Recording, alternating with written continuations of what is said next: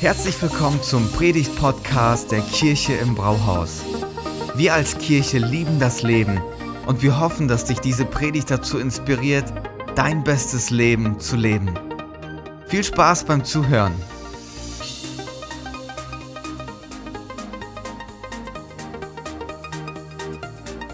Hey, so schön euch zu sehen. Ähm, was für ein toller Tag. Hatten schon eine richtig tolle erste Runde heute Morgen und ähm, ich freue mich, dass ihr alle da seid und ähm, der Urlaub geht so langsam zu Ende. Und für alle, die mich noch nicht kennen, mein Name ist Thomas, ich bin euer Pastor. Wenn du in den letzten zwei Monaten dazugekommen bist, dann weißt du es vielleicht gar nicht. Ähm, Wäre richtig schön, dich persönlich kennenzulernen. Nach dem Gottesdienst, wenn du in den letzten zwei Monaten dazugekommen bist, ähm, dann komm doch gerne nach dem Gottesdienst kurz nach vorne. Ich werde dann hier stehen, dann will ich dich persönlich kennenlernen. Das wäre mir eine Freude. Wir sind letztes, äh, letzten Sonntag in unsere zweite Jahreshälfte reingestartet und ich habe versucht, so auch ein bisschen den Ton zu setzen für uns. Was ist uns wichtig? Und wir haben gesagt, ähm, wir wollen nicht nur mehr wissen, wir wollen nicht mehr ähm, einfach mehr lesen und mehr Inhalte in uns hineinquetschen, sondern wir wollen sagen, Gott, was du sagst, das ist wichtig für uns und wir wollen danach leben. Nicht nur hören, ähm, Jakobus sagt, wir sollen Täter seines Wortes sein. Also wollen wir das ernst nehmen, unser Leben auf diese Grundlage aufbauen, wollen auf Gottes Wort unser Leben aufbauen. Und ähm, deswegen will, will ich dich ermutigen, wenn du hier in den Gottesdienst kommst, äh, sitz nicht einfach in einem Stuhl, ich weiß, die sind gemütlich, die haben wir uns gut ausgesucht. Ähm, aber schnapp dir vielleicht dein Handy, mach deine Notizen auf.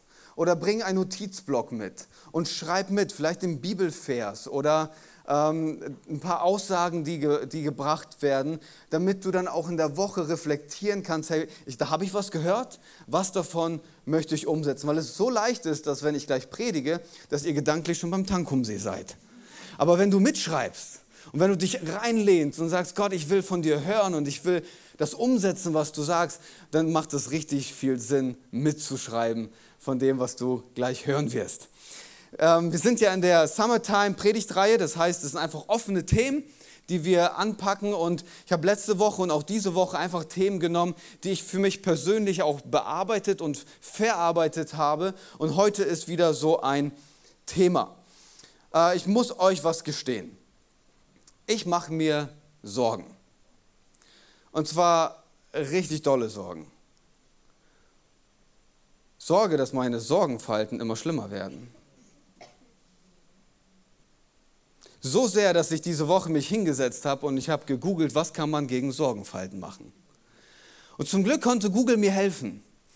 Ich bin auf eine Homepage gekommen von einem Ästhetikberater, der mir sechs Behandlungsmethoden vorgeschlagen hat, wie ich endlich meine Sorgenfalten loswerde.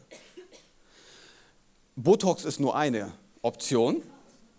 Aber wusstet ihr, dass es eine Möglichkeit gibt, dass man einen Faden in die Stirn einzieht? Dieser Faden löst sich nach einiger Zeit auf und dadurch werden die Falten immer weniger. Hab kurz drüber nachgedacht, aber hab's doch gelassen. Ja, ihr versteht meinen Humor, oder? Ich bin natürlich nicht auf der Suche nach einem Schönheitschirurgen. Ich bin auf der Suche nach einem Chirurgen, der mir helfen kann, Hey, ich habe das Mikro, Freunde, okay? Ich bin auf der Suche nach einem Chirurgen, der mir helfen kann, sorgenfrei zu leben und zwar nachhaltig. Der auf einer anderen Ebene mich wieder hübsch macht und das soll für immer bleiben. Und deswegen kann ich euch heute den Chirurgen vorstellen, den ich gefunden habe. Und ähm, heute Morgen ist sowas wie eine Schönheits-OP. Du hast gedacht, du kommst zu einem Gottesdienst, lässt dich inspirieren. Du wirst heute schöner nach Hause gehen.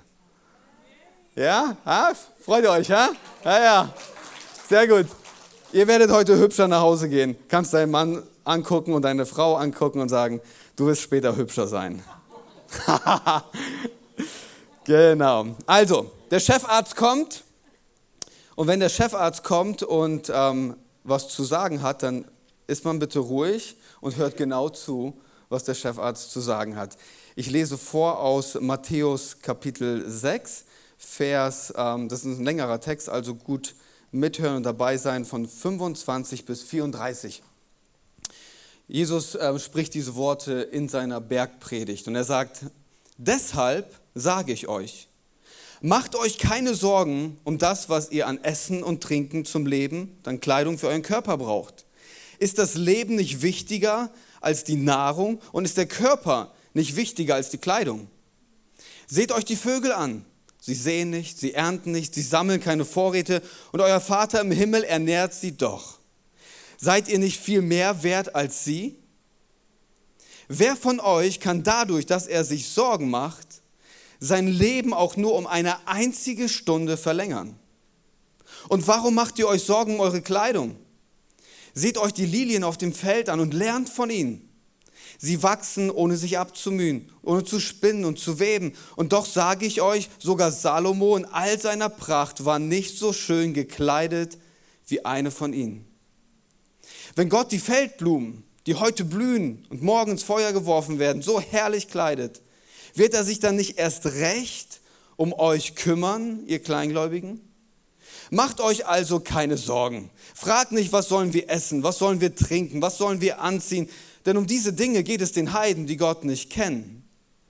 Euer Vater im Himmel aber weiß, dass ihr all das zum Leben braucht. Es soll euch zuerst um Gottes Reich um Gottes Gerechtigkeit gehen, dann wird euch das Übrige alles dazugegeben. Macht euch keine Sorgen um den nächsten Tag. Der nächste Tag wird für sich selbst sorgen. Es genügt, dass jeder Tag seine eigene Last mit sich bringt. Gottes Wort für uns heute Morgen. Und Jesus, wir danken dir für dein Wort. Wir wollen uns bereit machen, dein Wort zu hören, es aufzunehmen und in die Tat umzusetzen. Deswegen geben wir dir die Erlaubnis, zu uns zu reden. Sprich Herr, wir wollen hören. In Jesu Namen. Amen. Die Krux mit der Sorge. Wer kennt das? Wer hat sich schon mal Sorgen gemacht? Na komm. Jeder von uns. Jeder von uns hat sich schon mal Sorgen gemacht. Wer von euch macht sich richtig gerne Sorgen?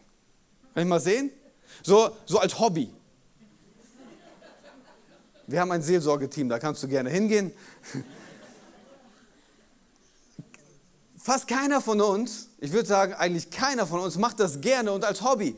So nach dem Motto, ich, ich gehe jetzt ins Bett abends und wenn ich morgens aufstehe, das Erste, was ich mache, ich mache mir einen Kaffee und dann mal eine ordentliche Portion Sorgen machen. So stehen wir nicht auf. Das ist nicht unsere Intention. Wir machen uns irgendwie automatisch Sorgen. Die sind auf einmal da und ich kann irgendwie kann ich nichts dafür. Das passiert nicht so, dass wir etwas dafür tun. Das ist nicht freiwillig, oder?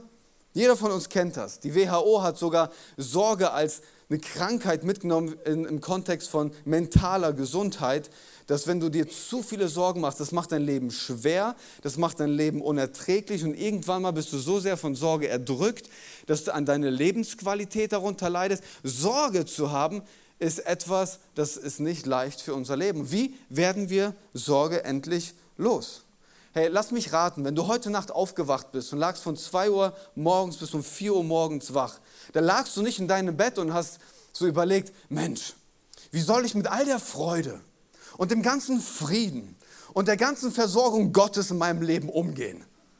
Das war nicht die Frage, die du dir gestellt hast, oder? Wenn du nachts wach liegst, dann ist die Frage, die du dir stellst, so, Mann, was mache ich mit meinen Kindern? Werden sie auf die richtige Bahn kommen? Werden sie guten Einfluss haben oder schlechten? Was wird aus meinen Kindern passieren? Oder was wird aus denen werden? Oder du liegst und dann denkst du dir so, Mann, ich bin krank, wird die Behandlung anschlagen oder nicht? Und du liegst und machst dir Sorgen. Wie ist denn das eigentlich mit, mit der Arbeitsstelle? Mann, die letzte Woche, die war so hart und was wird eigentlich mein Vorgesetzter sagen, wenn ich am Montag ins Office komme und er merkt, dass ich es verbockt habe? Was werden meine Kollegen von mir denken? Und du liegst nachts wach und du machst dir Sorgen. Was mache ich mit meinen Eltern? Die vielleicht älter werden und du weißt, die bräuchten Pflege, aber die wollen sich nicht pflegen lassen. Was mache ich mit meinen Eltern? Wie ist das eigentlich mit der deutschen Wirtschaft? Wie geht es weiter? Wie wird das mich beeinflussen? Wie werde ich mein Leben gestalten können? Kriege ich das finanziell eigentlich nochmal hin? Mann, wir sind doch jetzt schon immer so knapp. Wie soll das alles funktionieren? Sorgen. Sorgen, Sorgen, Sorgen, Sorgen. Und manche von uns, die sind so geprägt von Sorgen, dass wenn sie mal nichts haben, worum sie sich Sorgen machen können, dass sie sich trotzdem Sorgen machen, weil sie Sorge haben, etwas vergessen zu haben, worüber sie Sorgen machen können. Wir machen uns einfach Sorgen. Sorgen, Sorgen, Sorgen. Wie gehen wir mit Sorgen um? Wir müssen verstehen, was Sorge ist. Ähm, Sorge ist nicht gleich Angst. Jesus redet manchmal auch über Angst, soll keine Angst haben und so weiter, aber Sorge ist nicht gleich Angst. Sorge, Sorge das, das kommt zuerst aus deinem Herzen. Du kommst, aus irgendwo, irgendwoher kommt so ein Impuls. Und du denkst dir so, ja stimmt, was wäre wenn? Was könnte passieren mit dem Szenario, wenn das passiert, wenn das passiert? Und dann beginnst du darüber nachzudenken. Der Impuls kommt und dann beginnt die Schleife. Und dann denkst du darüber nach. Angst ist etwas, das spürst du. Das ist wie so ein Adrenalinschub, der kommt, der bewegt dich zu einem Handeln. Sorge ist spezifisch. Angst ist allgemein. Ich habe Angst vom Fliegen, sagen einige, aber du hast Sorge, den Flug zu verpassen. Merkt ihr den Unterschied? Kennt ihr das, wenn du weißt, am nächsten Morgen geht mein Flieger? Die wenigsten von uns schlafen gut. Du denkst dir so, ich fahre mit dem Zug früh morgens los. Und dann denkst du dir so, aber was ist, wenn der Eriks nicht kommt? Kann ja sein. Und dann, oh, dann verpasse ich ja meinen Flug. Und was ist, wenn es eine Verspätung hat, weil die Deutsche Bahn ist ja nicht gerade dafür bekannt, pünktlich zu sein? Ja, dann fahre ich mit dem Auto. Aber was ist, wenn dann Stau ist, weil es könnte ja sein, dass es da einen richtig schlimmen Unfall gibt, und dann gibt es eine Vollsperrung und dann stehst du da und weißt, in der Stunde geht mein Flieger und ich hätte schon von einer Stunde da sein sollen. Also werde ich am Tag vorher anreisen, mir ein Hotelzimmer nehmen und dann ganz einfach am nächsten Morgen entspannt dahin fahren. Warum machen wir das? Weil wir Sorge haben, den Flug zu verpassen. Sorgen. Und dann kommt Jesus um die Ecke und sagt uns, macht euch keine Sorgen. Und ich denke mir so, das ist ziemlich dreist. Einfach, ich meine, als wäre das so leicht. Werd mal erwachsen. Macht euch keine Sorgen. Lang genug Sorgen gemacht. Jesus macht sich das aber nicht leicht in dem Bibeltext, sondern er nimmt uns rein in, eine Behandlungsmethode von ihm und zeigt uns, wie wir innerlich sorgenlos werden. Und das ist kein Quick Fix, sondern das ist ein Prozess, in den er uns hineinnehmen möchte, wo wir jeden Tag, ein paar Mal am Tag daran erinnert werden müssen, um genau das umzusetzen. Wenn Jesus sagt, macht euch keine Sorgen, müssen wir das erste Wort schon gleich uns anschauen. Da steht deswegen. Wenn da deswegen steht, musst du immer gucken, was stand davor. Deswegen sagte Jesus zu ihnen, macht euch keine Sorgen. Deswegen. Der Abschnitt davor ist ein Abschnitt, wo Jesus über Geld redet. Geld ist etwas, das wir ganz oft als unsere Quelle der Versorgung nehmen und sagen, wenn ich nur Geld hätte, dann kriegen wir das alles hin. Mit Geld regeln wir das schon irgendwie. Und Jesus sagt so, hey, wenn du Geld zur Nummer eins machst in deinem Leben, dann mach dich bereit für ein sorgenvolles Leben. Oder du kannst Gott machen zu deiner Nummer eins. Und dann wirst du feststellen, dass der dich versorgen will, weil du kannst nur einmal die Nummer eins vergeben. Und er sagt, du kannst nicht Gott als Nummer eins haben und Geld. Du musst dich entscheiden. Und je nachdem, wofür du dich entscheidest, wird es Einfluss darauf haben, ob du ein sorgenvolles oder sorgenfreies Leben haben wirst. Es geht um die ganze Thematik Versorgung. Was will ich, was brauche ich, sowohl materiell, und wir werden später feststellen, noch mehr als das. Woher kommt Sorge? Sorge offenbart eigentlich das größte Problem, das, das wir alle haben, du und ich. Mit einer Aussage macht Jesus das, nämlich in Vers 27. Wer von euch kann dadurch, dass er sich Sorgen macht, sein Leben auch nur um eine einzige Stunde verlängern? Sorge fokussiert sich auf das, was außerhalb unseres Einflusses ist. Du machst dir Sorgen um etwas, das du nicht beeinflussen kannst. Sorge offenbart in uns die Spannung, dass wir gerne Gott sein wollen, aber wir merken, wir kriegen das nicht hin.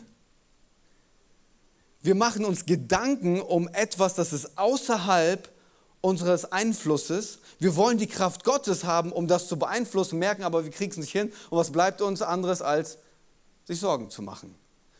Das ist die Spannung, in der wir uns bewegen. Und Jesus sagt, Du willst durch Sorge dein Leben um eine Stunde verlängern, was denkst du eigentlich, wer du bist? Das steht nicht in deiner Macht. Mit Sorge willst du etwas, was dir gar nicht zusteht. Du kriegst meine Kraft nicht, um dein Leben am Leben zu halten. Mit Sorge geht das nicht. Und ganz nebenbei, dass du jetzt noch lebst, hast du auch mir zu verdanken. Wer hat dich all die Jahre am Leben behalten? Hey, das ist Gottes Gnade, dass du jeden Tag neu aufstehen darfst.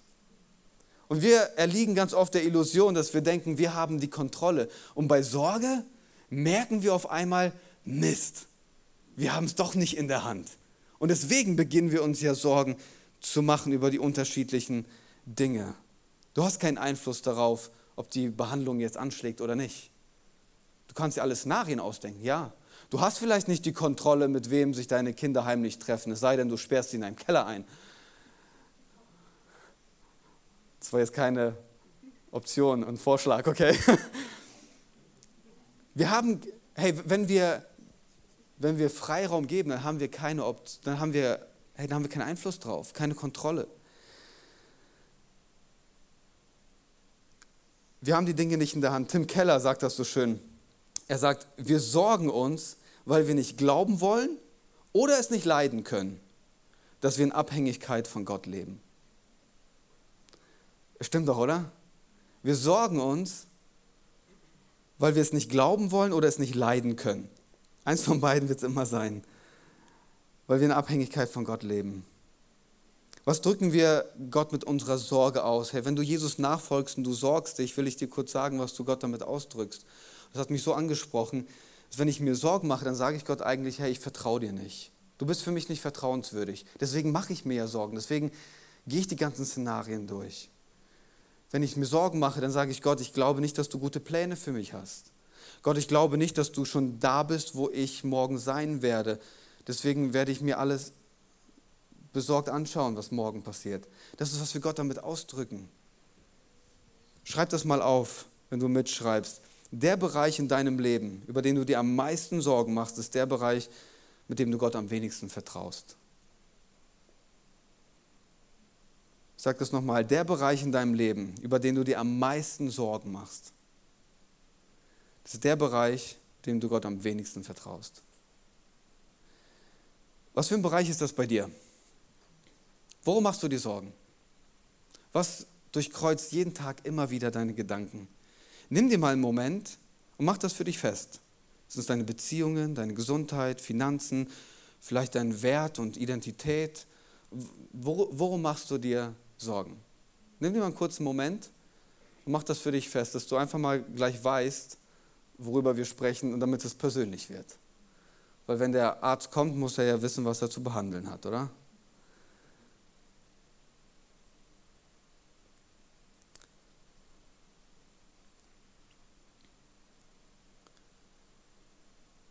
So, jetzt wo du es weißt, kommt Jesus um die Ecke und sagt, ich habe eine Behandlungsmethode, und ich werde sie dir jetzt vorstellen anhand des Bibeltextes, den ich vorhin vorgelesen habe. Und Jesus macht das nicht einfach, weil der ein paar tolle Gedanken mitgeben will, sondern Jesus redet aus seiner Lebenserfahrung. Das, was er selber erlebt hat, was er in seinem Leben auch angewandt hat. Jesus war jemand, der immer im gegenwärtigen Moment gelebt hat. Er war nicht körperlich da, aber gedanklich schon am nächsten Ort oder am nächsten Tag. Er hat die Fähigkeit gehabt, völlig in der Gegenwart zu sein, ohne die Sorgen des nächsten Tages in Betracht zu ziehen. Um, um dahin zu kommen, sagt er hier, ich habe zwei Behandlungsmethoden. Nummer eins, nachdenken. Nummer zwei, priorisieren. Okay? die beiden möchte ich mit uns kurz anschauen. Nachdenken. Sagt im Bibeltext, seht euch die Vögel an. Seht euch die Lilien an oder die Feldblumen. Feldblumen ist ein Sammelbegriff für unterschiedliche Blumen, die da gerade gewachsen sind. Ich habe da mal so ein paar mitgebracht. Und er sagt, seht euch die an. Er sagt sogar, du kannst was von der Blume lernen. Wusstest du das? Wenn du dachtest, du bist zu schlau dafür, hey, du kannst was von der Blume lernen. Aber wenn wir uns das griechische Wort anschauen für seht euch das an, dann kann man da unterschiedliche Übersetzungsvarianten an den Start bringen. Das ist ganz wichtig, weil die moderne Übersetzung sagt, seht, Aber wenn du dir das anschaust, kann man das auch übersetzen mit schau genau hin. Du sollst darüber nachsinnen, nachdenken. Nicht einfach nur schauen und sagen, oh cool, dass der Vogel da rumfliegt. Nein, nein, schau genau hin. Denk über den Vogel nach. Schau dir die Blumen an. Denk genau darüber nach. Sorgen machen bedeutet, du denkst nicht nach. Ich weiß jetzt, einige von euch sagen, natürlich denke ich nach, wenn ich mir Sorgen mache. Weißt du, was eigentlich bei mir oben abgeht, wenn ich mir Sorgen mache? Wie viel ich nachdenke? Sorge hat aber einen anderen Ursprung als deine Gedanken. Sorge heißt, dein Herz redet mit dir. Da kommt dieser Impuls und sagt so, boah, wie wird es nächste Woche auf der Arbeit? Da kommt der Impuls. Jetzt die Frage, was machst du damit? Und wir, wenn wir uns Sorgen machen, wir nehmen diesen Impuls auf und da beginnt der Gedankengang. Und immer weiter und immer weiter. Und so sehr, bis wir alles ausgedacht haben, was an Möglichkeiten da ist. Sorge heißt, ich höre auf mein Herz. Vertrauen heißt, ich rede mit meinem Herzen. Jemand sagte mal, du kannst es nicht verhindern, dass ein Vogel auf deinen Kopf fliegt, aber du kannst verhindern, dass er ein Nest darauf baut. Das ist genau das gleiche mit unseren Gedanken. Du kannst nicht verhindern, dass dieser Impuls aus deinem Herzen kommt. Die Frage ist, was mache ich dann mit diesem Impuls? Manche denken ja, der Glaube, der christliche Glaube hat nichts mit Denken zu tun. So ganz nach dem Motto, macht keinen Sinn, ist auch egal, Augen zu und durch. Das ist nicht der christliche Glaube. Wir sollten schon, Jesus ermutigt uns hier drüber nachzudenken, mitzudenken. Denk nach über das, was Jesus uns hier als Bild gibt. Und dann rede mit deinem Herzen. Hey, wie oft sitze ich oben in meinem Office und führe Selbstgespräche? Ja, mir geht's gut, keine Sorge. Hey, aber ich muss so oft zu meinem Herzen reden, weil ich kriege immer wieder neue Impulse. Ich sitze und ich lese etwas und, und über einen Bereich unserer Kirche und dann mache ich mir Sorgen. Ich höre was, wie es gerade Menschen geht in unserer Kirche. Ich mache mir Sorgen. Dann kommt dieser Impuls und dann ist die Frage, was mache ich damit? Und Jesus sagt, du musst nachdenken. Worüber denke ich nach? Hey, über Gottes Wort. Ich nutze Gottes Wort als Argumentationsgrundlage, um mit meinem Herzen zu diskutieren. Weil mein Herz wird mir sagen, was alles schieflaufen kann. Gottes Wort wird mir sagen, dass er die Kontrolle hat, dass er vertrauenswürdig ist, dass ich zu jeder Situation meines Lebens einen Bibelvers entgegenstellen kann. Gottes Wort. Denkt nach. Jesus sagt, denkt nach. Paulus beschreibt es so, wir sollen darüber nachdenken, was gut ist, was wahr ist. Im Kolosserbrief sagt er sogar, denkt, wir sollen himmlisch denken, über die Dinge des Himmels nachdenken. N.T. Wright, das ist ein neutestamentlicher Theologe und Professor, der sagt, das ganze christliche Leben dreht sich darum, dass wir lernen, neu zu denken. Denken in der Art und Weise des Himmels. Das ist, was Jesus hier sagt. Denkt darüber nach. Und dann benutzt er zwei, zwei Illustrationen. Vögel und Lilien oder Feldblumen. Warum macht er das? Es geht um, ja, um Versorgung. Er ist der Geber aller guten Gaben. Du kannst deinem Leben nichts hinzufügen. Hey, dass du heute hier sitzt, ist ein Wunder. Gott hat sich entschieden, dass du heute Morgen aufwachen darfst und atmen darfst. Ich hatte heute Morgen meine persönliche Zeit mit Jesus und alle haben noch geschlafen und ich habe meine Bibel gelesen. Dann habe ich gerade angefangen zu beten und dann ruft Leo und sagt, Papa, kann ich schon aufstehen, ist schon hell? Dann habe ich ihn aus dem Bett geholt, in die Decke eingekuschelt, noch auf meinen Schoß genommen. Und dann habe ich gesagt, hey, ich bin gerade im Gespräch mit Jesus und wenn du willst, darfst du zuhören. Und dann hat er sich angelehnt und sich angekuschelt und dann habe ich angefangen zu beten. Und ich habe gesagt, Jesus, vielen Dank für einen neuen Tag. Danke, dass du mir diesen neuen Tag geschenkt hast. Dann guckt Leo hoch und sagt, warum sagst du Danke für einen neuen Tag? Weil es ein Geschenk ist, Leo. Und wir wollen diesen Tag starten in der Art und Weise, dass wir sagen, hey, das ist nicht selbstverständlich. Gott, danke dafür. Es ist ein Wunder. Es ist ein Wunder. Sich nicht zu sorgen um Versorgung heißt nicht, sich nicht zu kümmern. Wenn Jesus Vögel benutzt, müssen wir verstehen, dass Vögel trotzdem rumfliegen und nach Würmer suchen. Okay? Und dann finden sie einen Wurm, freuen sich, singen dir ein schönes Lied, fliegen in ihr Nest zurück, verspeisen den Wurm und wenn sie Hunger haben, suchen sie sich einen neuen. Und Jesus sagt, ey, schaut euch die Vögel an, entspannt euch mal. Entspannt euch mal. Ich bin der Versorger. Vögel sind so entspannt. Die haben sich keine Vorräte angeschafft. Hey, ganz, ganz entspannt. Ich bin euer Versorger. Hey, wenn du denkst, dass VW dein Versorger ist, dann will ich dir sagen, hast du auf die falsche Karte gesetzt. Gott gebraucht VW vielleicht, um dich zu versorgen. Oder dein Arbeitgeber, der nicht VW heißt, was fast ausschließlich, ne, egal. Hey, Gott ist unser Versorger. Und, und was er mit diesem Bild uns ausdrücken möchte, bedeutet, kümmere dich, ja, geh arbeiten, sei fleißig, verdien dein Geld. Aber vergiss niemals, wer dich dazu befähigt, das zu tun. Wer am Ende des Tages dein Versorger ist. Wer am Ende des Tages alles in seiner Hand hält und dir überhaupt die Möglichkeit gibt, in den neuen Tag zu starten, um Geld zu verdienen. Ich habe ähm, in meiner Zeit jetzt ähm, ein Buch gelesen von Georg Müller, George Müller, der ein Missionar in, oder nicht nur Missionar, der hat, der hat Kinderheime aufgebaut, 1836, irgendwie so um den Zeitraum.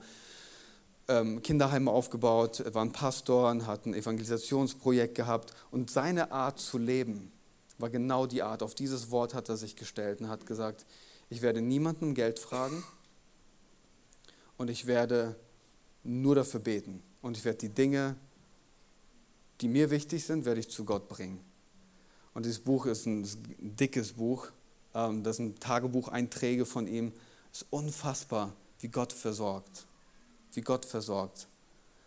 Also eine Inspiration, wenn du wissen willst, wie, wie kann das aussehen? Wie kann das aussehen? Und das zweite sind Lilien. Was können wir von Blumen lernen? Ein Botaniker würde jetzt sagen, sehr viel. Jesus redet hier über Schönheit, über Würde, über etwas, was du dir anschaust und boah, das ist echt toll. Eine, eine Lilie hat sich nicht stundenlang vorm Spiegel Gedanken gemacht, bevor sie aufgeblüht ist. Sie war einfach da. In der von Gott gegebenen Schönheit, Wert, Würde und Identität. War einfach da. Und das ist, was Jesus hier anspricht. Er versorgt uns mit Wert und Würde und Identität. Jetzt denkst du, ja, das ist ein Frauenthema. vielleicht sollst du jetzt nicht deine Frau anstupsen und sagen, siehst du, du sollst nicht so lange vor dem Spiegel stehen. Das war nicht die Idee hier. Hey, und das ist nicht nur ein Frauenthema. Was sind Männer bereit zu tun, um Anerkennung zu bekommen? Vom Vorgesetzten? Von dem Vater? Vom Freundeskreis? Wir sind bereit, Wege zu gehen, die sind verrückt. Und was Jesus uns hier sagt, ist, hey, denk mal drüber nach. Die Lilien haben eine von Gott gegebene Schönheit. Übertrag das mal auf dein Leben. Als du noch im Leib deiner Mutter warst, habe ich dich geformt und ich habe dich gerufen. Ich kenne deinen Namen, bevor deine Eltern auf diesen Namen kamen. Ich kenne dich. Ich habe dir Wert gegeben. Du bist kein Unfall, du bist kein Zufall, du bist gewollt, geliebt und ich habe dir Würde gegeben. Kein Arbeitgeber, keine anderen Leute, nichts kann dir den Wert geben, den dir der Schöpfer gibt. Das, was Jesus uns hier sagen will. Du brauchst Versorgung bei deinem Wert, bei deiner Identität. Nutz nicht irgendwas, sondern komm zu ihm. Er will dich damit beschenken. Denk drüber nach, woher die Schönheit in deinem Leben kommt. Und dann das Letzte, das setzt sich zum Landeanflug an, ist priorisieren. Wir sollen erstmal nachdenken. Hey, und wenn du nachgedacht hast, wirst du zu keinem anderen Ergebnis kommen, als dass du Gott nimmst und ihn zu Nummer eins deines Lebens machst. Weil von ihm ja alles kommt. Wir priorisieren. Er sagt, es soll euch zuerst, sag mal zuerst. zuerst. Come on, sag mal zuerst. zuerst. Es soll euch zuerst um Gottes Reich und Gottes Gerechtigkeit gehen. Dann wird euch das Übrige alles dazugegeben. Macht euch keine Sorgen um den nächsten Tag. Der nächste Tag wird für sich selbst sorgen.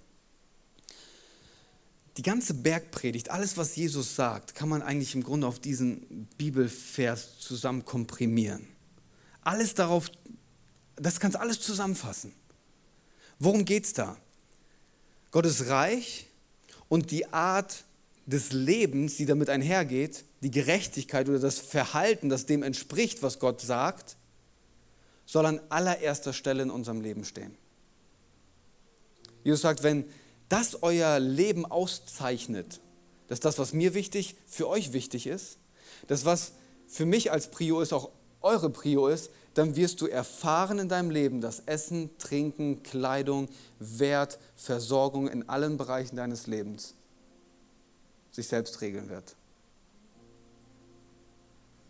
Wie soll das denn gehen? Keine Ahnung, ist Magic. Das ist göttlich. Ich kann dir nicht erklären, wie das funktionieren wird. Ich kann dir nicht sagen, mach das und dann passiert das und das und das und dann wirst du das herauskriegen. Hey, das ist göttlich. Das ist ein göttliches Prinzip. Er die Nummer eins, alles andere wird sich regeln. Andere Sache Nummer eins, sorgenvolles Leben. Vielleicht kriegst du das ein oder andere hin, aber nicht in der Freiheit, die du hast, wenn du ihn zu Nummer eins machst in deinem Leben. Ich will euch nicht zu nahe treten, mache ich aber trotzdem. Manchmal kommen Leute zu mir und sagen, ey Thomas, das Wichtigste in meinem Leben ist meine Frau, meine Kinder. Und ich sage denen das meistens nicht ins Gesicht, aber ich sage das mal einfach mal so generell. Das größte Kompliment, das ich meiner Frau machen kann, ist ihr zu sagen, dass sie nicht meine Nummer eins ist. Wir haben den gleichen Herzschlag.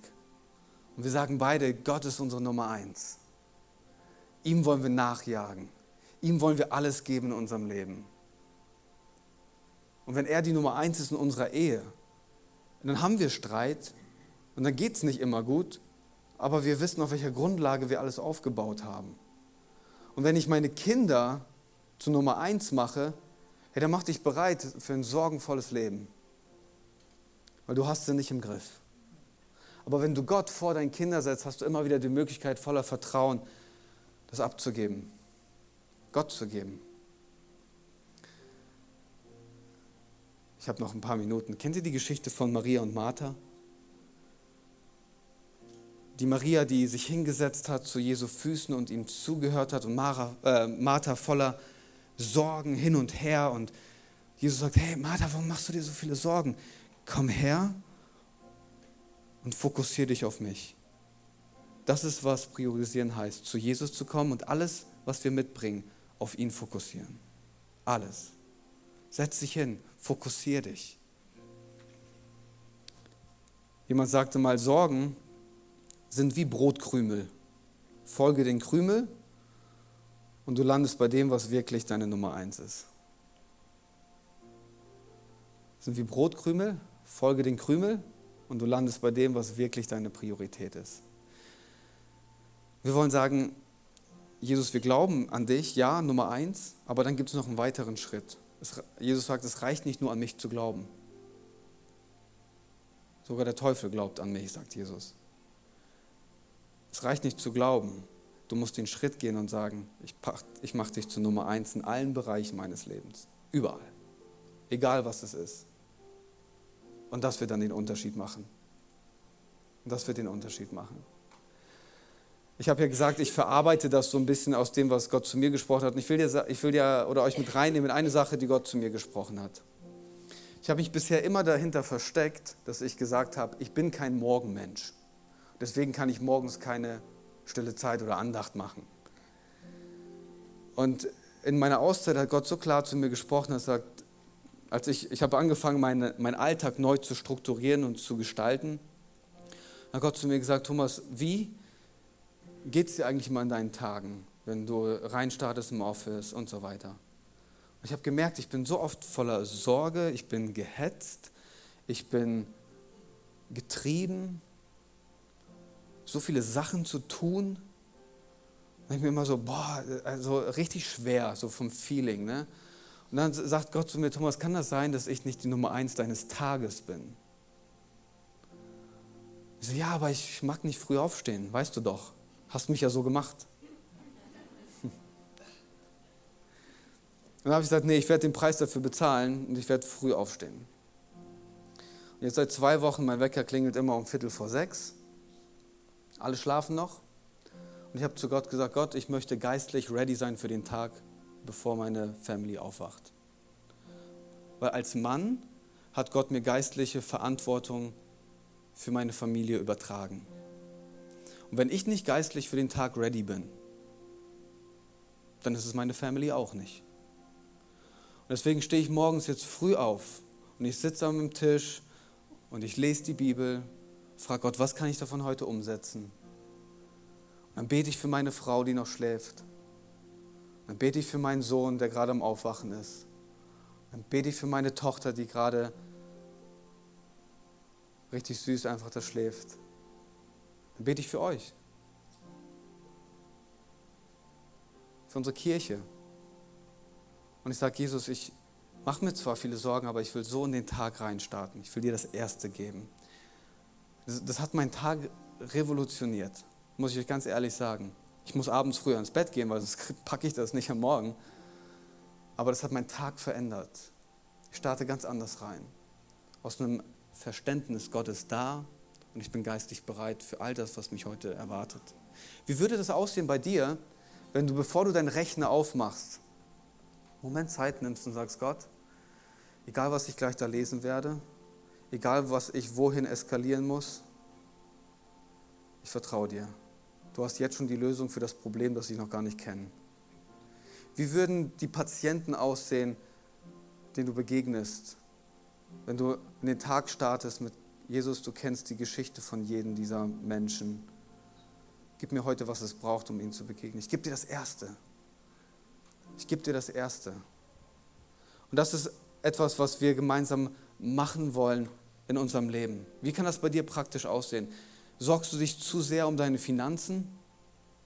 Vielleicht ist es an der Zeit, Gott zu sagen, auch da bist du meine Nummer eins. Stella und ich haben so eine finanzielle Freiheit, nicht so wie ihr das vielleicht versteht, im Sinne von, dass wir finanziell unabhängig sind. Das ist was anderes. Ich habe eine finanzielle Freiheit. Als wir angefangen haben zu geben, großzügig, über unseren Zehnten hinaus und bei der Herzschlagsseason großzügig zu spenden, wir sind so entspannt, was unsere Finanzen betrifft. Können wir uns alles leisten, was wir wollen? Nee. Aber sorgt euch nicht. Das Leben ist mehr, sagt Jesus. Das Leben ist mehr als das. Und das ist für uns etwas, wo wir denken, so, gerade die, die Woche haben Stella und ich über ein Thema geredet. Wir gesagt haben, wenn wir das machen, was wird das bedeuten? Und dann habe ich zu ihr gesagt, ich bin nicht bereit, den Schritt zu gehen, weil ich weiß, dann würde ich bei der Herzschlagseason weniger spenden. Wir verzichten drauf. Weil ich weiß, Gott ist mein Versorger und ich will großzügig geben. Es ist deine Family, es ist deine Arbeitsstelle. Was ist es bei dir, und ich will dir sagen, du brauchst nicht mehr Willenskraft, du brauchst Gottes Kraft. Jeden Tag neu. Es ist jetzt nicht so, nur weil ich das jetzt im Sommer durchgearbeitet habe, dass jeder Tag bei mir sorgenfrei ist und dass die hier auch bald weggehen. Nee, keine, nee, nee. Das ist ein Prozess. Manchmal zehnmal am Tag. Ganz oft, immer wieder. Ich rede zu meinem Herzen, bis mein Herz es glaubt. So funktioniert das. Und dafür möchte ich beten. Für uns, für dich. Egal, wo du gerade stehst. Vielleicht magst du gerade mal mit mir aufstehen. Vielen Dank fürs Zuhören. Wenn du eine Frage hast, kannst du uns gerne eine E-Mail an info at kirche-im-brauhaus.de schreiben. Wir geben unser Bestes, um deine Fragen zu beantworten. Bis zum nächsten Mal beim Predigt-Podcast der Kirche im Brauhaus.